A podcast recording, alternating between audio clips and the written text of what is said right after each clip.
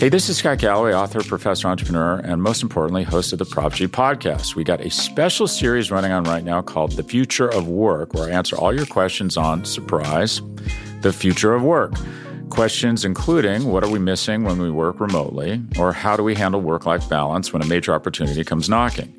From the provocative to the technical, we're offering insights you won't want to miss. So tune in to the future of work, a Prop G Pod special sponsored by Canva. You can find it on the Prop G Pod wherever you get your podcasts.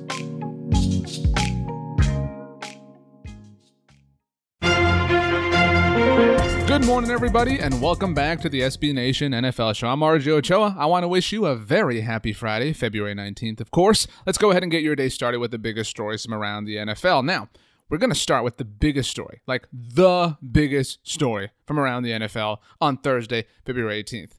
The salary cap floor has officially been set for 2021. It is $180 million. That's right, baby. It was originally going to be $175 million, but what's an extra 5 million? $180 million the floor, but as Michael Jordan said, the ceiling is the roof, and we will one day soon enough, I imagine, find out what the ceiling is going to be. Getting serious, though, the actual biggest news from around the league on Thursday Philadelphia Eagles quarterback Carson Wentz is a sentence that is no longer true. It's not actually a sentence. Don't know why I said that. The Eagles finally traded Carson Wentz to the team that everybody thought he was ultimately going to get dealt to, the Indianapolis Colts. This is something that just made so much sense. The Frank Reich connection. We talked about on the look ahead. Brandon Lee Gowton and Bleeding Green Nation joined myself and Rob Stats Guerrera. It's kind of a win win. I hate to say that. It is a cliche, but it really is. Obviously, the Colts get Carson Wentz and are now a little a little, little, bit more competitors than they were in the AFC South. The Philadelphia Eagles, though, on the other hand, they get a third round pick here in 2021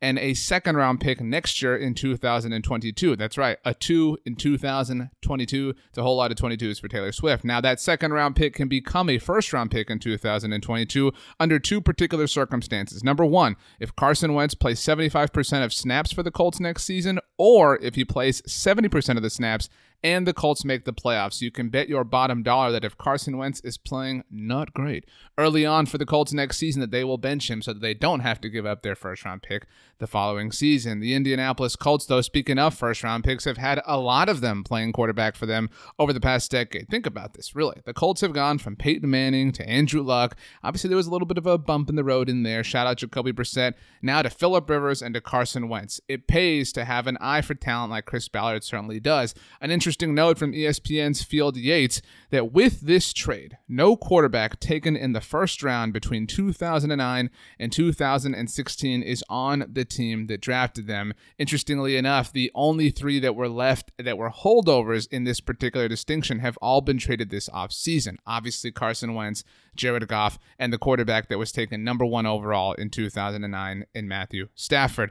Darius Leonard, star Indianapolis Colts linebacker, tweeted out in regards to the Carson Wentz news and said, Let's get to work. Welcome to Indy. Can't wait to see what the future holds in the 3 1 Seven, I am partial to the 313. Congratulations to Jared Goff for ending up there. A sidebar note on all of this as Jared Goff and Carson Wentz were the number one and number two overall picks, respectively, in the 2016 NFL draft, that the only quarterback taken in that draft class that is still with the team that selected him is Dallas Cowboys quarterback Dak Prescott. Now, with Jared Goff and Carson Wentz moving this offseason, we have a bit of history on our hands. The Philadelphia Eagles and Los Angeles Rams are taking on the highest dead money cap figure hits in NFL history. That's right. We all thought the Rams were crazy, eating $22.2 million of dead money. That's right. There's the 2 2 22.2 thing again? Yeah, I know. It's pretty cool. Anyway, the Philadelphia Eagles said, you know what? We'll one up you by about 50%. The Philadelphia Eagles will eat $33.8 million in dead money off of the Carson Wentz trade. It is obviously something that they feel passionate about. Five years ago, it seemed unimaginable, but Carson Wentz is headed to Indianapolis. Let's go down south to a different bird. The Atlanta Falcons released safety Ricardo Allen and defensive end Allen Bailey on Thursday, according to ESPN. The moves provide a little bit over 10 million, just south of 11 million dollars in cap space for Atlanta.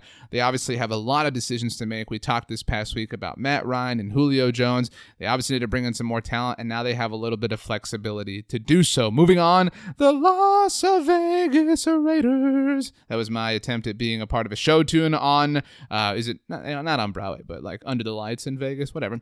Anyway, the Raiders signed defensive lineman David Irving on Thursday. Irving obviously has had a number of issues off of the field. He did play two games for the Raiders last season, finally sticking with the defensive line theme, the Denver Broncos in the AFC West as well released defensive tackle Kyle Peko, who did not play last season, having opted out when the NFL started to deal with COVID 19 concerns. That is all of the news that we have for you here today on Friday. But right after we dropped our news stuff on Thursday, Carson Wentz was traded. So you never know what's going to happen. And whatever happens, you can rest assured that we are going to talk about it right here on the SB Nation NFL show, the best NFL podcast in the world, nay, the universe. Make sure you subscribe right here to the SB Nation NFL show. We are available on all major podcast platforms. We appreciate those of you who subscribe. We appreciate those of you who leave a rating and who go the greater distance to write a review. We love you all. Have a great weekend, and we'll see you on Monday.